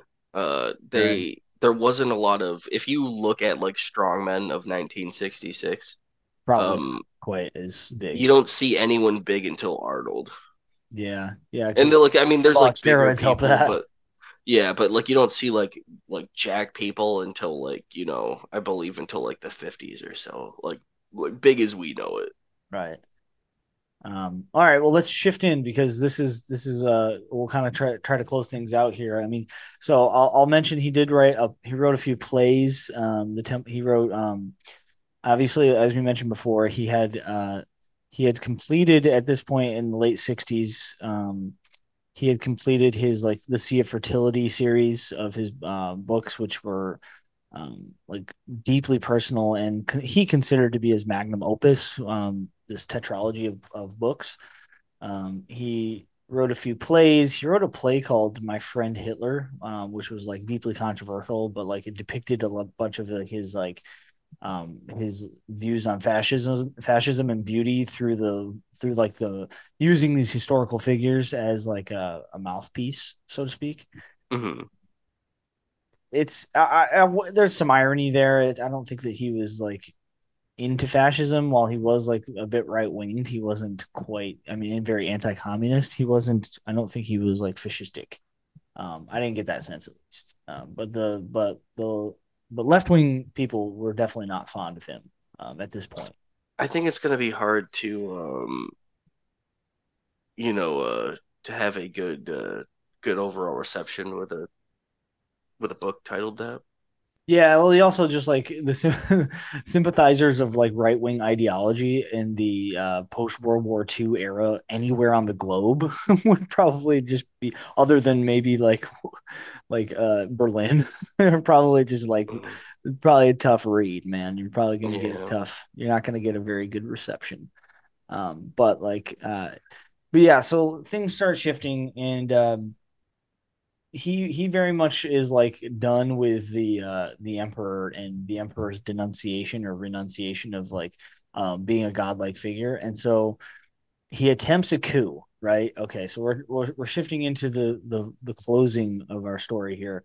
Um he attempts a coup to overthrow the the imperial japanese army um in uh i believe where it takes place is in to- in central tokyo um, and he's going to attempt to overthrow the government. Like this is now this is his plan, um, because, like I said, he he he he wants to. Um, I don't know that he had intentions of. Did he have intentions of like of like becoming the leader of of Japan?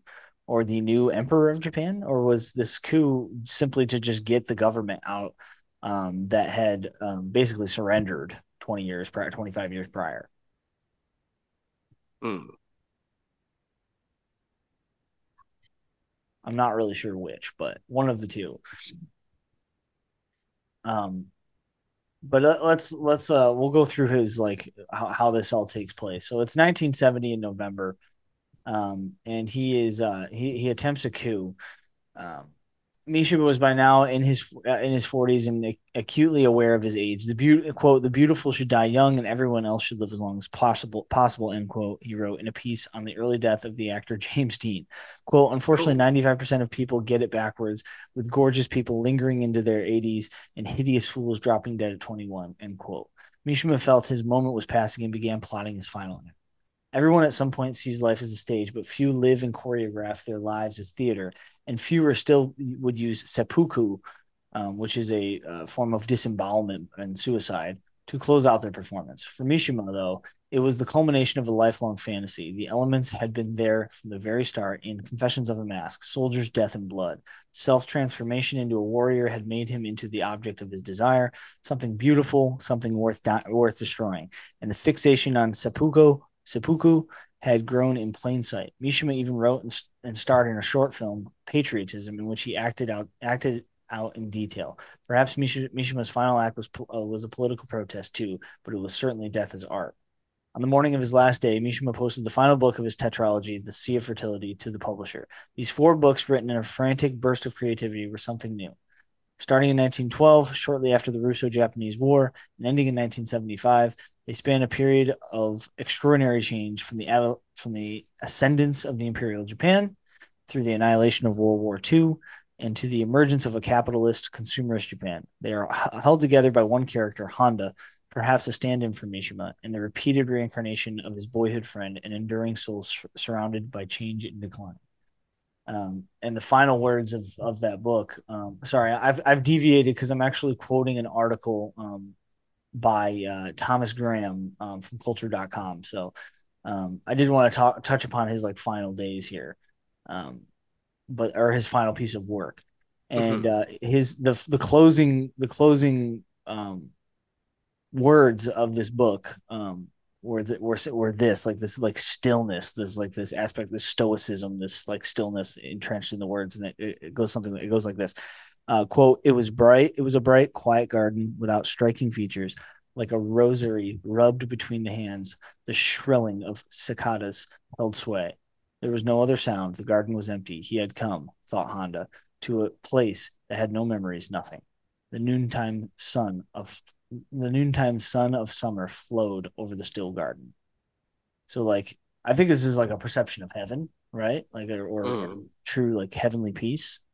Um, and that was the last thing he ever wrote. And then he attempts a coup in Tokyo and um, kidnaps. I believe he he tries to kidnap a uh, an officer or does successfully kidnap an officer and commits. Uh, he actually commits seppuku um, seppuku, um, which is a disembowelment publicly. And I believe there's actually film of it. Or was there actual film of it? I know there's film of the moment, but I don't think there's actually film of his actual suicide.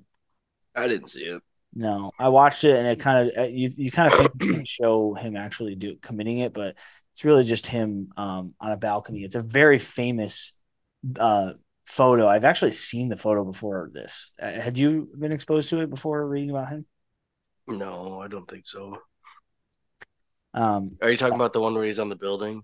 Yeah, yeah. So let me read from Wikipedia here exactly how this shook out. Um, so on November 20th or 25th, 1970, Mishima and four members of the Tadanoki, Tatenokai, um, Masahiro Agawa, Masayoshi Koga, and Hiro, Hiro Yasu Koga used a pretext to visit the, the visit the commandant Kanetoshi Mashita of Camp Ichigaya, a military base in central Tokyo and the headquarters of the Eastern Command of the Japanese Self Defense Forces. Inside, they barricaded the office and tied the commandant to his chair. Mishima wore a white hachimaki headband with a red hinomaru, hinomaru uh, circle in the center, bearing the kanji for "to be reborn seven times to serve the country," which was a reference to the last words of Kusunoki Masasue, the younger brother of the 14th century imperialist loyal samurai Kusunoki Masashige, as the two brothers died fighting to defend the emperor. With and that that goes back to uh, the that Bushido code to die. Right. So like the um, they believe it, if you're gonna if you're dying to uh to serve your country, you're gonna be reborn seven times. Like seven it's times. or not not like literally, but like the the act of dying for your country is like worth seven reincarnations. Yeah, exactly. Right. Okay. Um, continuing, uh, with a prepared manifesto and a banner listing their demands, Mishima stepped out onto the balcony to address the soldiers gathered below. His speech was intended to inspire a coup d'état to restore the power of the emperor. He succeeded only in irritating the soldiers and was heckled with jeers and the noise of helicopters, drowning out some parts of his speech. In his speech, Mishima rebuked the, J- the Japanese self defense uh, forces uh, for their passive acceptance of a constitution that quote denies their own existence end quote and shouted to rouse them. Where has the spirit of the samurai gone? In his final written appeal that morita and agawa scattered copies of from the balcony mishima expressed his dissatisfaction with the half-baked nature of the jsdf quote it is a self it is self-evident that the united states would not be pleased with a true japanese volunteer army protecting the land of japan. After he finished reading his prepared speech in a few minutes' time, Mishima cried out, Long live the emperor three times. He then retreated in the commandant offices, apologized to the commandant, saying, quote, we did it we did it to return JSDF to the emperor. I had no choice but to do this. Mishima then committed seppuku, a form of ritual suicide by disembowelment associated with the samurai. Morita had been assigned to serve as Mishima's second, cutting off his head with a sword at the end of the ritual to spare him unnecessary pain. However, Morita proved unable to complete this task, and after three failed attempts to sever Mishima's head, Koga had to step in and complete the task. Jesus Christ. Um, yeah. Good Lord. Um, according to the testimony of the surviving coup members, originally all four Tatenokai members had planned to commit seppuku along with Mishima. However, Mishima attempted to dissuade them, and three of the members acquiesced to his wishes. Only Morita persisted, saying, I can't let Mr. Mishima die alone. But Mishima knew that Morita had a girlfriend and still hoped to be he might live. Just before his seppuku, Mishima tried one more time to dissuade him, saying, Morita, you must live, not die. Nevertheless, after Mishima's seppuku, Morita knelt and stabbed himself in the abdomen, and Koga acted as Kaisha, again. Um, Sorry for the pronunciation there, but the coup attempt is called the Mishima incident in Japan. It is extremely famous. Um, and a, Shakunin. a graphic, graphic, um, and horrifying end to a really a tragic life of um, a lot of conflict, but um, I mean, went out the way that he kind of you kind of would have expected. He practiced to. what he preached, hundred percent. That much is true, right? Yeah, I mean, he was uh, a planned suicide is a way of putting it. I mean, talk about a plan. I mean, his lifetime of planning it. But like once again, as as it's mentioned, we've mentioned before, and, and I've at least said before, I just I don't feel like this is just a horrible. I, I wish this I wish better for Japanese culture than than this to be a part of it because I do think it's. I mean, the coup had failed. He had been he probably would have been imprisoned, and I you know to take he was he if he wanted to either die fighting or just die well after he was embarrassed he's like all right that's i only one way to go from here. I was laughed at. Um but uh before he was uh before they kicked him out of the military for uh consumption or uh tuberculosis uh he did he did uh pilot and he did work with everyone. Like uh there was a time where he was uh, like where he might have like you know went out to do it and he said what did he say? He said um um like the camaraderie uh like during that was just he he liked it um and his favorite uh Jisei, which is a uh, death poem of the kamikaze, is uh, at the moment I am full of life, my whole body overflowing with youth and strength. It seems impossible that I shall be dead in three hours' time, and yet, um, but I think, uh, like you said, he's always had this like idea of the like, like this suicidal ideation and like uh um, affinity for the macabre, like just wanting to die for something greater than himself.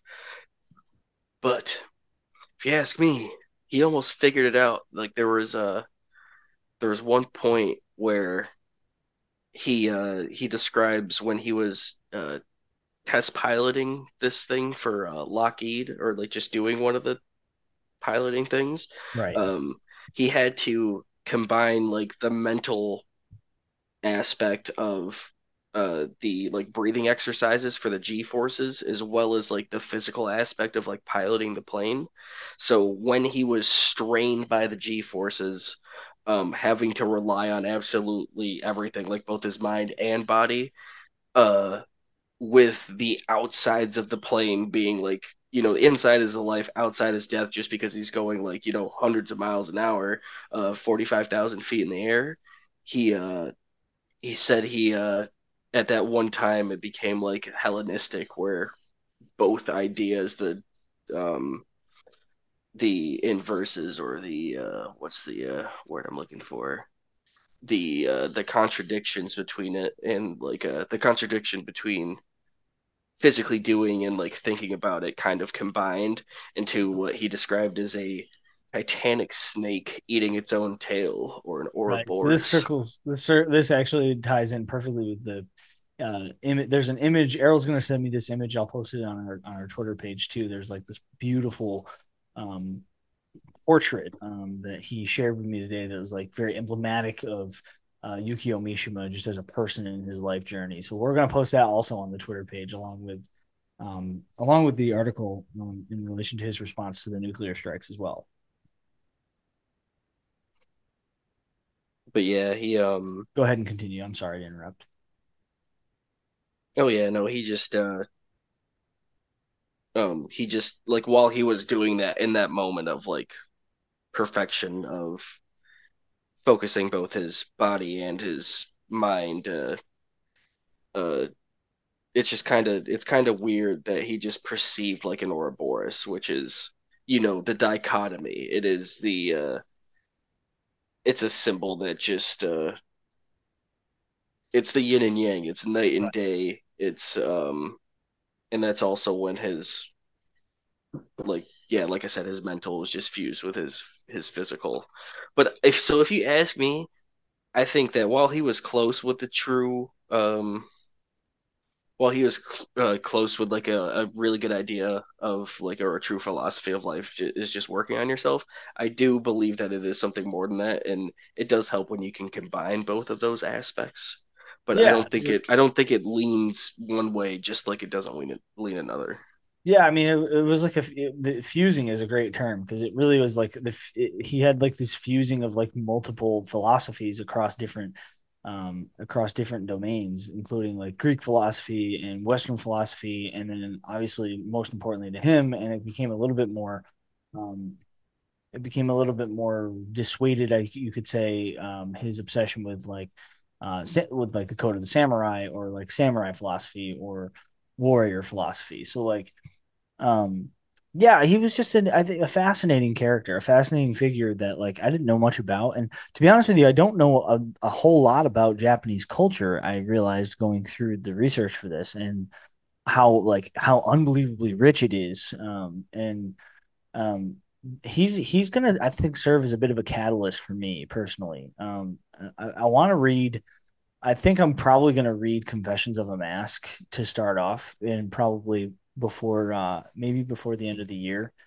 Um, at least I'm gonna try to get to it. Um, because I I have a co- I've ordered a copy of it. I, mean, I do want to I want to crack it open and see if I can finish it before the end of the year. But I think it's just there's just a lot to unpack from Japanese culture that I've never really um I've never really dove into um so far in my life. I know Errol, I know you're you're you're somewhat well well versed in in the culture and its history, but um for I myself Go ahead. I, I try to um I, I, I really find um just their culture fascinating in general.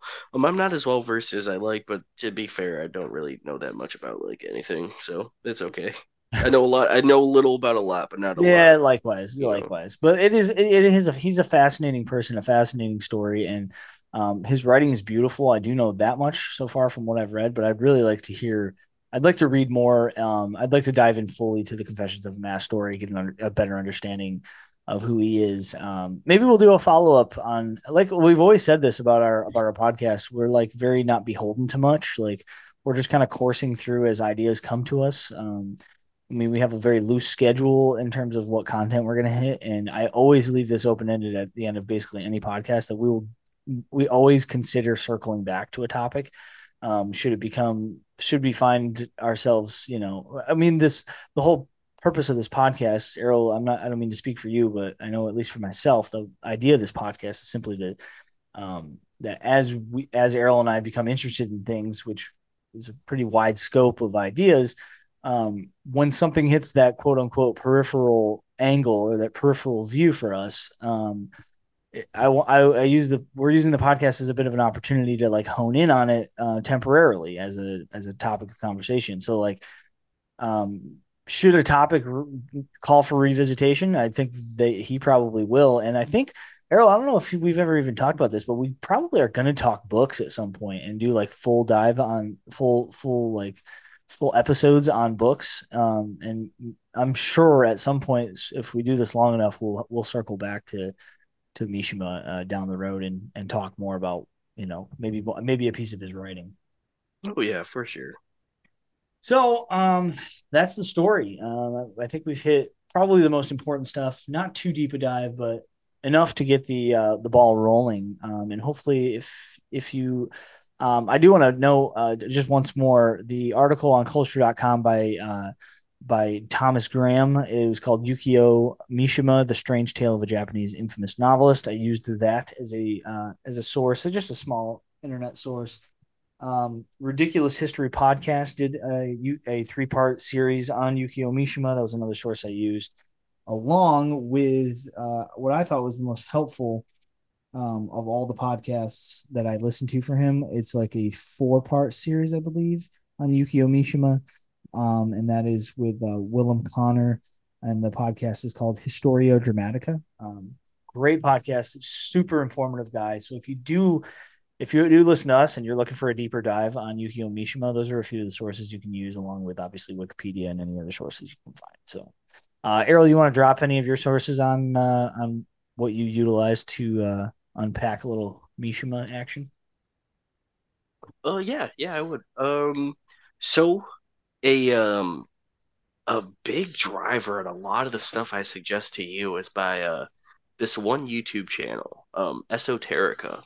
Um, it is uh, by a, uh, uh, I believe he's a doctor, um, Justin Sledge, and he just talks about um, he just talks about occult stuff, um, esoteric knowledge, um, mysticism, and uh, what I what I kind of knew, but like what I didn't understand to the depth of which it was is uh a lot of magic and like um like mysticism are all rooted in religion. Whether it's just like um like Judaism with the Kabbalah or like um just occult practices which is like Christianity it's all like you know like devil worship and whatnot. Like you don't it's almost like the the Ouroboros you don't have the negative without the positive right um yeah. occult yeah. stuff like in theory only works if religion is true like if god is or like you know or whatever is real like then that means like there is a negative to it kind of thing um right. but uh he really leans into the kind of uh the philosophy of that of the like the mysticism of um of uh, Sun and Steel. Right. And, oh, um, nice. Yeah, that's that's we didn't mention much of about Sun and Steel, but that that is also like one of his uh, most re- revered. That actually like that book actually was like uh, he wrote that while he was going undergoing like the physical transformation, right? Right, where he um and that's where he put the value of his uh his physical body over his over the mental because you could only you could prove so much with the mental which is just words which doesn't matter but like your body is a canvas that is like you can physically see and then that whatever you see is like the fruit of your labor mm-hmm. right yeah. Okay. Good. So that's the that's the spots. Then you can hit those spots up. Um, if you're looking for a deeper dive, I love it. That's uh that's actually an interesting YouTube page then for way beyond just this topic. You can probably. Oh my god! Yeah, way beyond. If you like, um, I'm talking anything, uh, anything occult. Uh, there's a actual there's a rhyme or reason behind it and this dude busts out the texts he's uh he doesn't play around uh yeah. esoterica on youtube uh this episode would have been um yeah influenced by uh, uh yukio or mishima uh, the philosophy of sun and steel awesome all right, perfect. Well, uh, that's it for tonight's podcast. Uh, this was the fourth installment of our biography series on Yukio Mishima. Um, we did it the best we could just to kind of course through, hit the plot points of an important figure in Japan.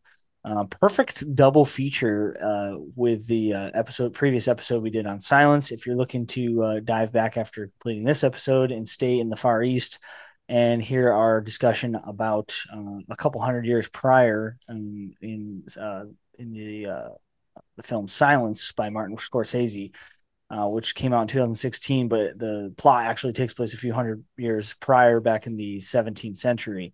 um, and an important film. Also, a lot of Japanese uh, philosophy, a lot of Buddhist philosophy, alongside a lot of Christian philosophy um, in that film. Um, and Errol and I did a pretty decent job of unpacking that film and talking about uh, its weaknesses along with its many, many strengths, um, which was also a great episode and a great talk. So uh, feel free to bounce back and check that one out. Um, we appreciate you guys listening. Any support you guys give us is always super appreciated. We love um, we love to have as many listeners as we can, and we hope to grow and develop uh, more listenership along the way. Let's hit the uh, outro housekeeping. Um, we are on X at peripheral V123. Check us out also on soundcloud.com forward slash peripheral, peripheral views 123.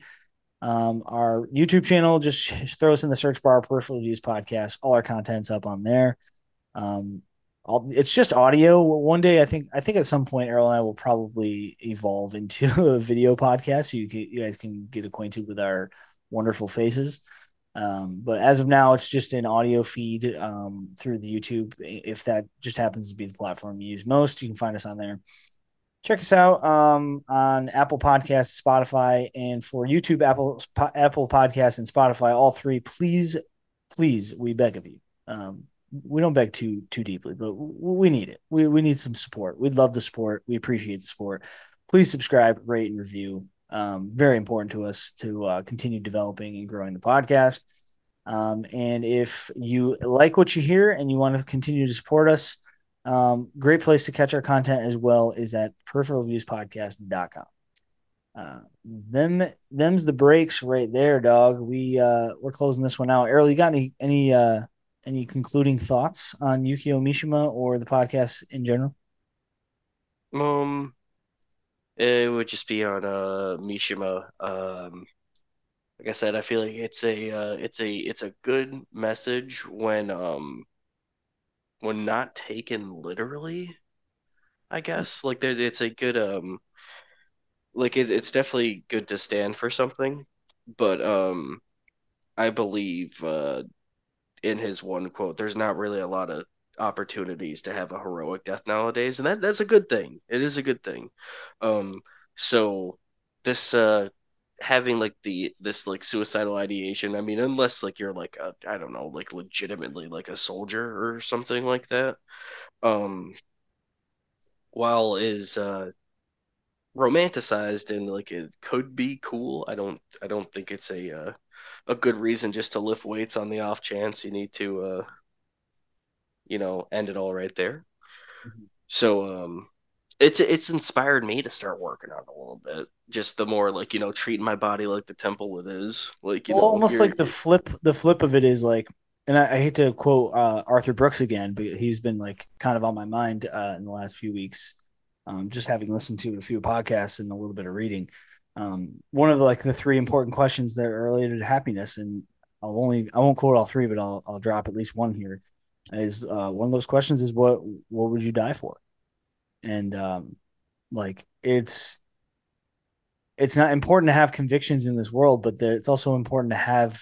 It's not important to die for something, but it's important to maybe have something to die for, something that you are that you believe in. Like it's it's very it's a very faith based thing to do that, and I think that's what Mishima had. And you may not agree with it. I don't think I do. I think that his like nationalism was um, entrenched in.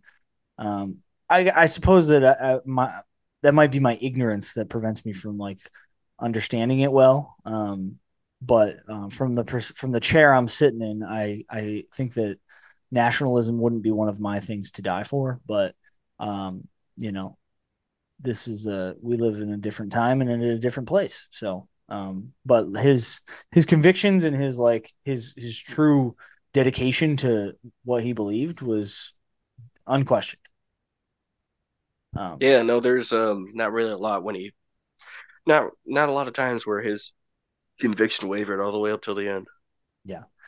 So that's it. That's that's that's the guy. That's the uh, figure. Important guy. Uh, lot to t- lot to lot to read upon. Um, if you want to continue the conversation with your uh, with with the content out there that we listed, and furthermore, oh yeah, because um, this is we definitely just um, this was more of a just like surface blowing yeah, we blew the dust off of you know the chest. yeah, it's perfect. Without like we blew the dust off the thumos off the chest, not to. Yeah. And maybe we'll maybe at some point down the road we'll crack the book open, you know. Um, but if if we don't, feel free to dive in yourselves. Uh, we appreciate you guys checking in with us. Um, we hope you found this moderately informative and somewhat interesting. Um, but uh, that's it for us on the Peripheral Views podcast. Thank you guys again for joining us. Um, oh, well, before we go, we should announce um, we're, we'll be off next week. Nothing coming next week, but the following week, week we'll be sitting down to record a standalone podcast. This will not this this episode is not going to fall into our series that we typically do on uh, music, biographies, histories. Um, none of those series will be a, a, part of this podcast. This will be a standalone piece that Errol and I are in the beginning stages of development on. Um, and it is going to be, um, I'm not sure if we've decided on an exact title, but in general, uh, it's going to be a discussion piece and that's going to be backed with some evidentiary um, claims or, um, you know, some research. We aren't, we're not just going to be spitting off the cuff here, but uh, we're going to be Speak discussing yourself. yeah, well, there'll be a little bit for sure. I mean, yeah, it's this is a podcast after all. Um, we'll be regurgitating facts half half and half heartedly. Um, but uh, that that that podcast is coming out in two weeks. We're going to record it. It's going to be on the hypersexualization of the 21st century. Um, that is a bit of a loaded title, and it's also a loose title and a working title for the podcast. But generally, you can expect something of a discussion on that. Um, and I'll announce now. I suppose we might as well. Um, so that we're off next week. That one will be dropped in two weeks. The podcast to follow that, um, we have decided is going to be a little is going to be a return to the ranking show. Uh, another one to look forward to. So you got two in the in the in the chamber. I won't tell you exactly what's coming for the ranking show, but just know that in addition to the ranking show, that will be appropriate for the month month of October for sure. Um, you guys, uh, you that that's my hint drop for that. That's coming after next uh the next podcast in a couple of weeks. So yeah, and uh, who knows? I might uh just start a uh just a video channel where I don't talk at all and I just lift weights. I'll watch after the after the whole uh after the whole Mishima thing. I might just like you know just curling podcast. Curling. No sound. Period. No, actually, yeah. sound. Just no music. Just right. you just grunting. Exactly. Just just sweating. that is just that's all that I care about. just just curling them weights. Errol's about to get built. He's about to get swole. On that uh, on that lovingly note. Um, let's close it out. Thank you guys again for listening. Don't forget to subscribe to Errol's weightlifting YouTube channel, and be be be sure to check back in with us in a couple of weeks. Uh, we'll be discussing the hypersexualization of the 21st century. Um, check back in with us then. Can't wait to talk to you guys again. Thanks again for listening.